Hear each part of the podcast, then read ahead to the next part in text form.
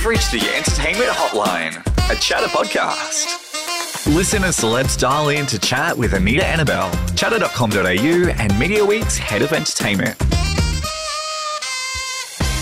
Hi, Richard. I'm Anita. It's so nice to meet you. Do I wondered if I may, if I could start with a little story to tell you. please. When I was 18 years old, I worked on reception at Dendy Yeah. and for the whole of Dendy. So it was Dendy Films, Dendy Cinema, etc. And we invited you, the royal we invited you to a premiere and my name was on the invitation and I got a phone call back in the day rather than getting an email. It was a phone call RSVP from you. And I remember calling my mum and going, Mum, Richard Roxburgh just left me a voicemail. Oh, that is hilarious. Did I say yes or no to going to the? You said no. Oh, Did, I'm wondering if it was the wind that shakes the barley with Cillian Murphy. oh yeah. No, I don't think I've ever seen it, so I think it must have been a no. Yeah. so I just wanted to tell you this has been a very long time coming in for me to actually get to Oh, sit down with you. Isn't that great? That is great. So now we're here to talk to you about Prosper. I mean, you have been in the industry for so long, but I would obviously let's talk about Prosper. I Yeah. was wondering if you could give me an elevator pitch for Prosper. Because I love to always hear it from the actor themselves. Prosper is the story of a family who are the leaders of an evangelical church, which is rapidly becoming a mega church.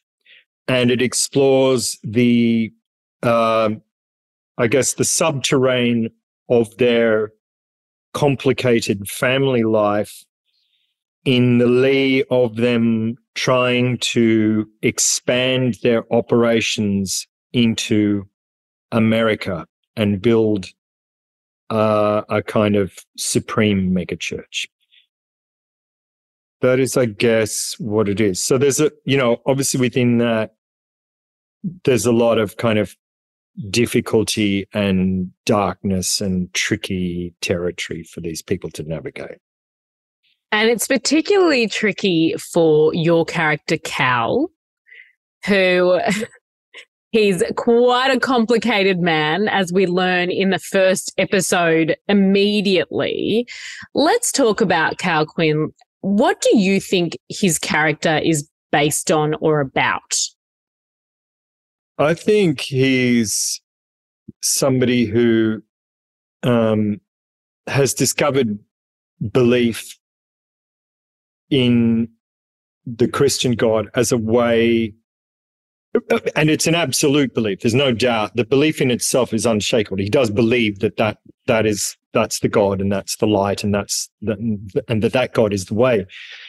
But I feel like it was a way for him to get out of his dependence on drugs uh, in an earlier life and from a really deeply troubled um, past. So he found a life raft in Christianity, and he's also somebody who's magnetic and driven and charismatic, and he can string words together in a way that people found compelling. So he's become the kind of, you know, the the the voice of the movement and it's kind of um, you know he, he's the he's the angel at the front of the ship. And they and w- with all of the kind of difficulty and complexity that that brings because he has to be accountable for everything. And as we discover you know in a short space of time he's a very complicated guy Completely. And also compounded by all of his family, and everybody is quite complicated in his family as well. Yes, there's you know it's a family. That families families are always complicated. Are they? No, just joking. Yeah, apart from yours. Obviously. They're horrendously complicated, let me tell you.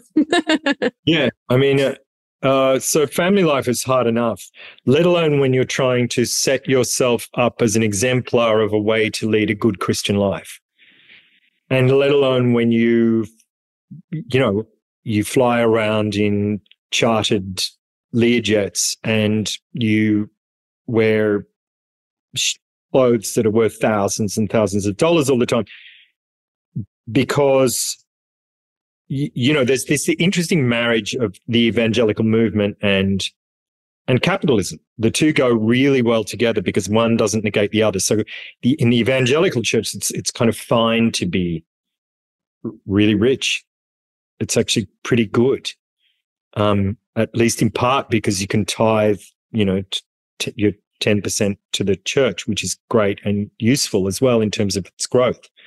So these are bedfellows um, uh, but whether they're healthy bedfellows or it's an unholy alliance is another thing that's worth investigating. I think no matter what, the the stuff that is being investigated in in Prosper is useful and interesting, given that the evangelical movement is the biggest growth movement in Christianity across the globe now.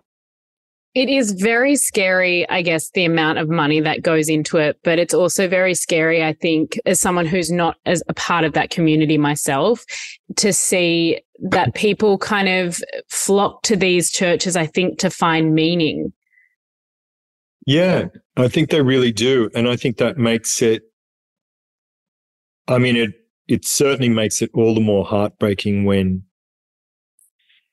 when suddenly one you know a, some newspaper report comes out and it's like oh my god could that person could that leader of that church possibly be guilty of these things? Uh, and the kind of spectacular unravelings that we've seen across time not just now across his, the history of of these movements. Um, you know deeply fallible deeply charismatic human beings at, at, in charge of these these things. But wow, when it when it goes wrong, it really breaks so many good people's hearts. Mm. And I think that's another thing that is worth lively investigation in in Prosper. Absolutely. Have you seen the show? The I was, was going to is SBS or ABC? SBS with Mark Fennell, The Kingdom, the documentary. No, I haven't. Oh, I actually wondered if you'd seen it because it's very much this story and it's about the Hillsong Church. But yeah. I'm very, very curious what research that you did do to play oh, this character. No. Uh, remind me who Mark Fennell. SBS, he's a journalist. Yes, sorry, I have seen it. Yes. Yes, I, yes. But I've watched. I'm testing your memory today. yeah, yeah, sorry. My head's. No, no, no. I've watched, but I watched kind of so much material on the history of the evangelical church and read so much stuff about it because, I mean, also because it's just really interesting for me. Um, and listen to just hundreds of podcasts as well. Some really fascinating podcasts, especially from people who were in the church who've now left it. Um, there's an amazing there's one in particular there's an amazing podcast by by they're called i think they called themselves the reformed evangelicals. Um so and these are kind of super smart people who still believe in god but they've let go of the evangelical part of the equation and and what all of that means. So uh, you know i did a lot of reading in and around the church across all all of its kind of places. It is very fascinating. Like you said, it's like such a fascinating topic, especially, I mean, you know, if you might not necessarily be a part of it yourself or have never thought to be a part of it yourself. Was there anything that maybe shocked you apart from the money kind of grab that the evangelical church is or about? I mean, I think that there will be some things that really will shock people. The fact that, you know, the, I, I know, I know it's reasonably often talked about, but the fact that churches don't pay tax. Um, I did not know that. I should yeah, probably know that, but I did not know that. Well, if you have tax state, if you have um, church status in in Australia and um, I believe in the States as well, you, you don't pay tax. Um, and so with, with some lively and creative accounting, there are ways that, um, you can, there's just so much money. There is so much untold amounts of money. And because they, you know, you don't have to pay tax, the bookkeeping has always been pretty kind of loosey goosey. I think that's fascinating um, because there's just such a, you know, there's just in terms of accountability, I think it's, uh, there's, there's a lot wanting there. For me, I, I think though it's more kind of, um, I mean, I think the, the, alli- the allegiance of kind of money to Christianity is is of particular interest because the church is this because the the Pentecostal movement is growing so much, and because those two are not at war with each other, as you know, historically it has been. You know, mm. money is it's easier for a rich man to go through the eye of a needle. You, there's been this idea, but now it's very much like earn, grab, get stuff, buy shit, bring it into your life. That's and and still you're you're you're welcome and invited to church and and that's a good thing. I think this is a new way of approaching Christianity, which is convenient. And I don't I think it's just worth examination. Does it ever scare you to talk about this stuff publicly. I mean, it's, you know what they always say, you know, when you're sitting around the dinner table, don't bring up politics or religion. But does it kind of scare you to be able to go, I'm working on this project and then this is kind of what I've learned or this is my opinion on the matter? Um, it doesn't really scare me with this because I know what I, what I do and don't believe myself.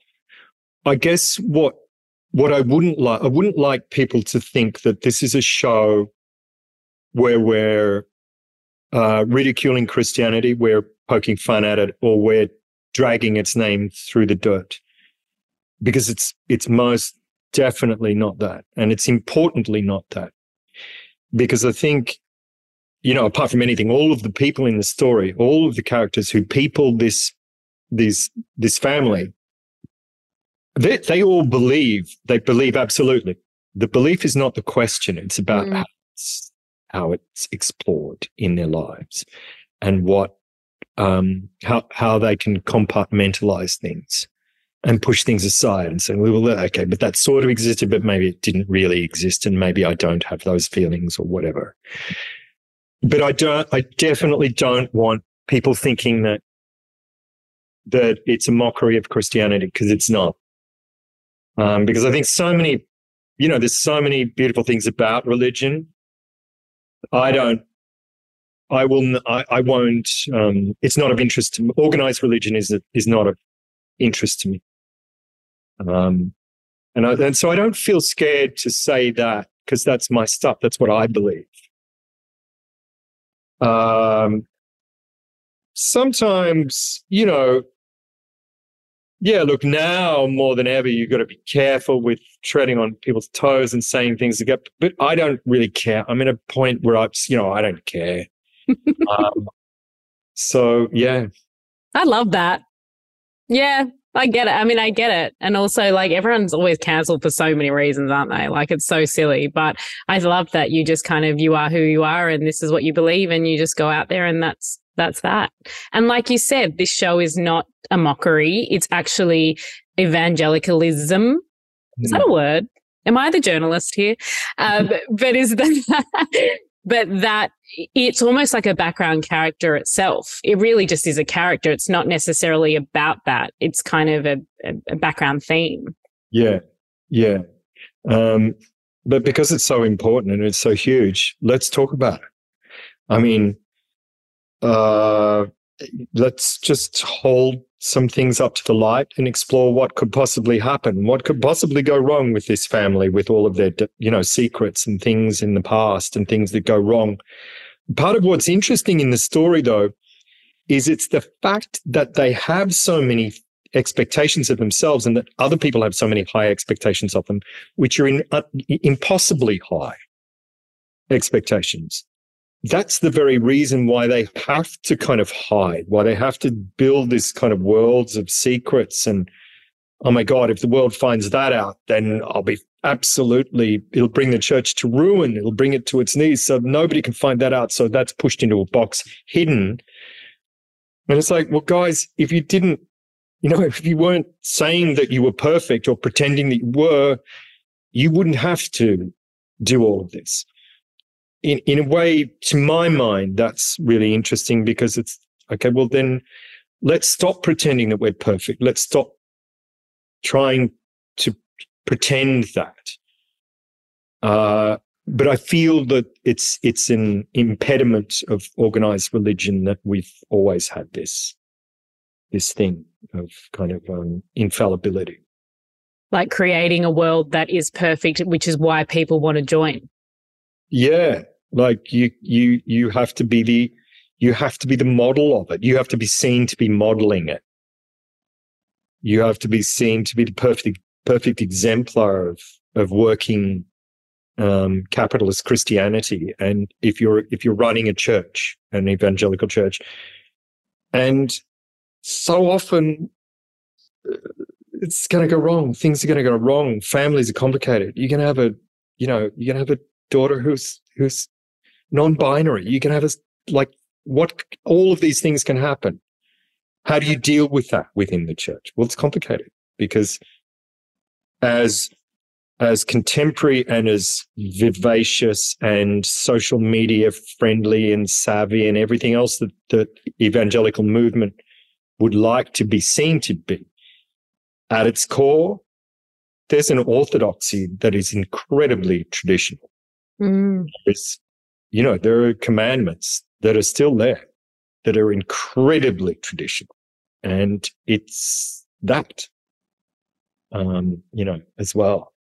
It's actually amazing that these commandments are still around in such a socially like the the way that the world goes and the way such a politically correct world, I guess you could say, and and it's moved so far beyond what I guess the original Bible said.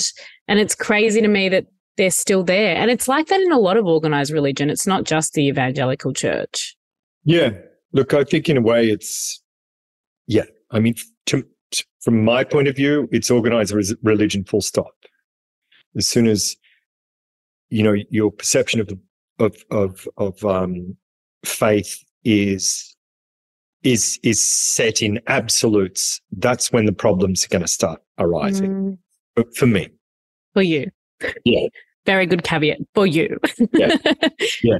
Um, just speaking of the people, you have a brilliant cast. I mean, this cast is an amalgamation of very established, like yourself, and Rebecca Gibney, Ewen Leslie, whom I adore, um, but also newcomers, I guess you could say, more that who haven't been in um, incredible masterpieces like yourself as yet. What made this cast so brilliant? I think they're just really good. I mean, they're really good. They're really they're I think they're they're perfectly cast in their roles, um, the, and they were incredibly uh, user friendly, like incredibly fun bunch of people to work with. I loved all of my adult children. I just I loved hanging with them. Rebecca's adorable, um, and I've you know working with her is is is just so great because we we have a kind of shorthand, even though we've only ever worked together once before, and it was years ago, and it was only on uh, I think it was like one week's work or something. But it, yeah, there was just a kind of shorthand that she and I had, which was in, which was useful, and I, I I really respect her work and think she did. She's it's so interesting to see her in quite a different uh, quite steely, kind of powerful role like that. I think that's really interesting turf for her to to uh, explore. But yeah, they were just great. And my God, the you know the cast who had to sing, they were so freaking great. Their voices so beautiful. Because you know, Anita, the the the music is so hugely important Mm, in the evangelical movement. It's hugely important. I mean, look, music always has been from the time of, you know, Palestrina and Monteverdi and before. But now it's these kind of zinger earworm ballads that like people get goosebumps at church and they just think, oh my God, I'm, it's, you know, I'm feeling, I'm feeling it's, it's the spirit of, of God. That's what this is. And it could be that, or it could be chord changes. You know, it, it could be the way that those chords lead you in the way that music does into a mysterious thing where suddenly you're getting goosebumps all over you. That's my feel. That, that's my feel. That, that, that, that music is used as an amazing way to get people to feel stuff because that's what music does. That's I'm like I know my mouth's open. The re- the reason why I'm so shocked it's so true though because you think about if you're feeling a little bit down, you know, I'm I know I'll tell you. I put on S Club 7 um reach for the stars but that shows my age. but glad I gave you a little laugh this morning. Uh, but it is, it's like you do, you feel moved by it, you get energized from it. And that makes so much sense why they have earworms that and if you think about it, they're all in a room together in those big stadiums. And it's yep. like the music moves you. It makes so much sense. I've never thought about that before. Oh, the music and the lights and the the lights, the lighting. I mean, it's it's heavily orchestrated. It's really like like a cold, you know, Coldplay concerts. Yeah. Oh my God, when those when the piano came in in his voice. Yes, Amazing. Yes, you got goosebumps. And that's, I guess, look, all of that is the mastery of, of the evangelical, uh, that's that part of the evangelical movement. It's very, very incredibly good music production. So much goes into that part of it. Yeah. I'm scared to ask this, but I'm going to ask anyway since you've been so wonderful and forthcoming. Do you think that a lot of these people who start these churches in your with your research and to you, do you think that they know that they're creating a movement for that reason? Do you think that, or do you think they genuinely believe? Do you think Cal Quinn as a character genuinely believes that he is changing lives? I have no doubt, Anita, that they think that they're changing lives and that it's for the best for the best for everybody. I think they're, I, I think they've got, I think people get lost along the way, but I'm sure all of their hearts were exactly where they, you would want, want, would have wanted their hearts to be when they started. Along the way, you know, business class flights to Zip to Melbourne at some point became chartered jets because it was just handier and faster and get there without all the delays and stuff. And, and you didn't get pesty congregants coming up to you all the time at airports and stuff wanting signatures or whatever, you know. But I feel like along the way, the that simplicity of it gets completely lost. Mm. Comes about the movement and the movement and the the giant sort of size of of the thing be- it becomes predominant. And of course, wherever that is, it needs a lot of money to service it.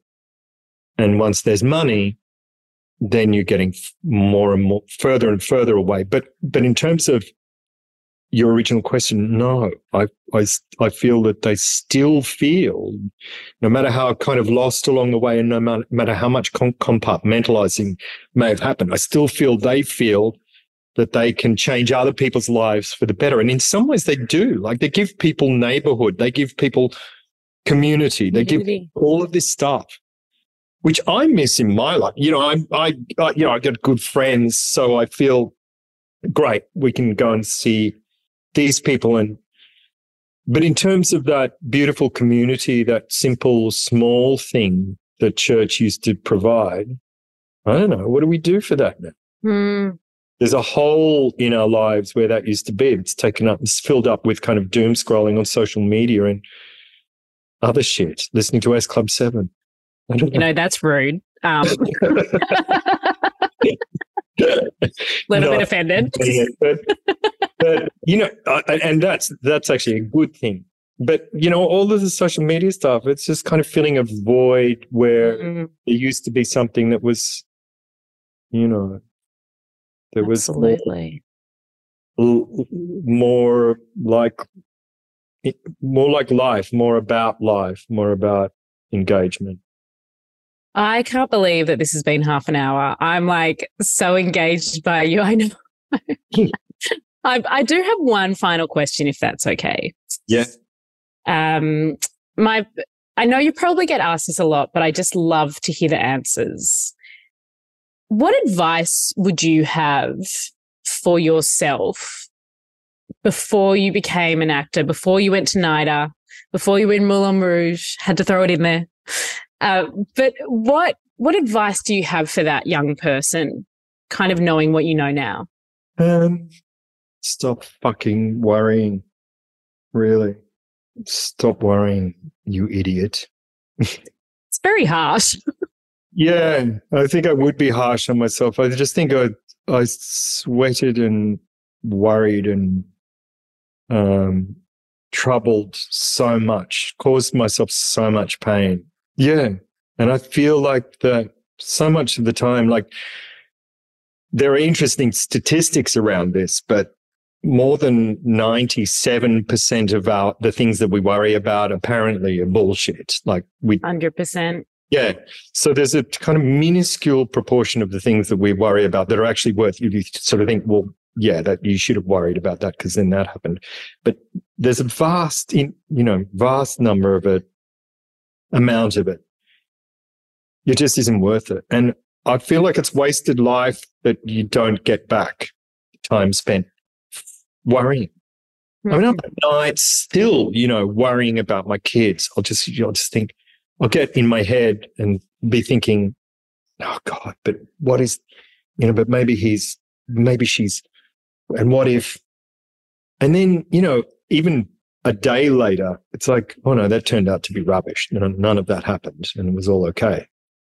And I feel like the ancient, the kind of Methuselah me in probably, you know, 10 years time, the, but when, when I look back on my life at the very end, you would, you would really hope that at some point there was a moment you just stopped all of this incessant chattering worry because it's pointless.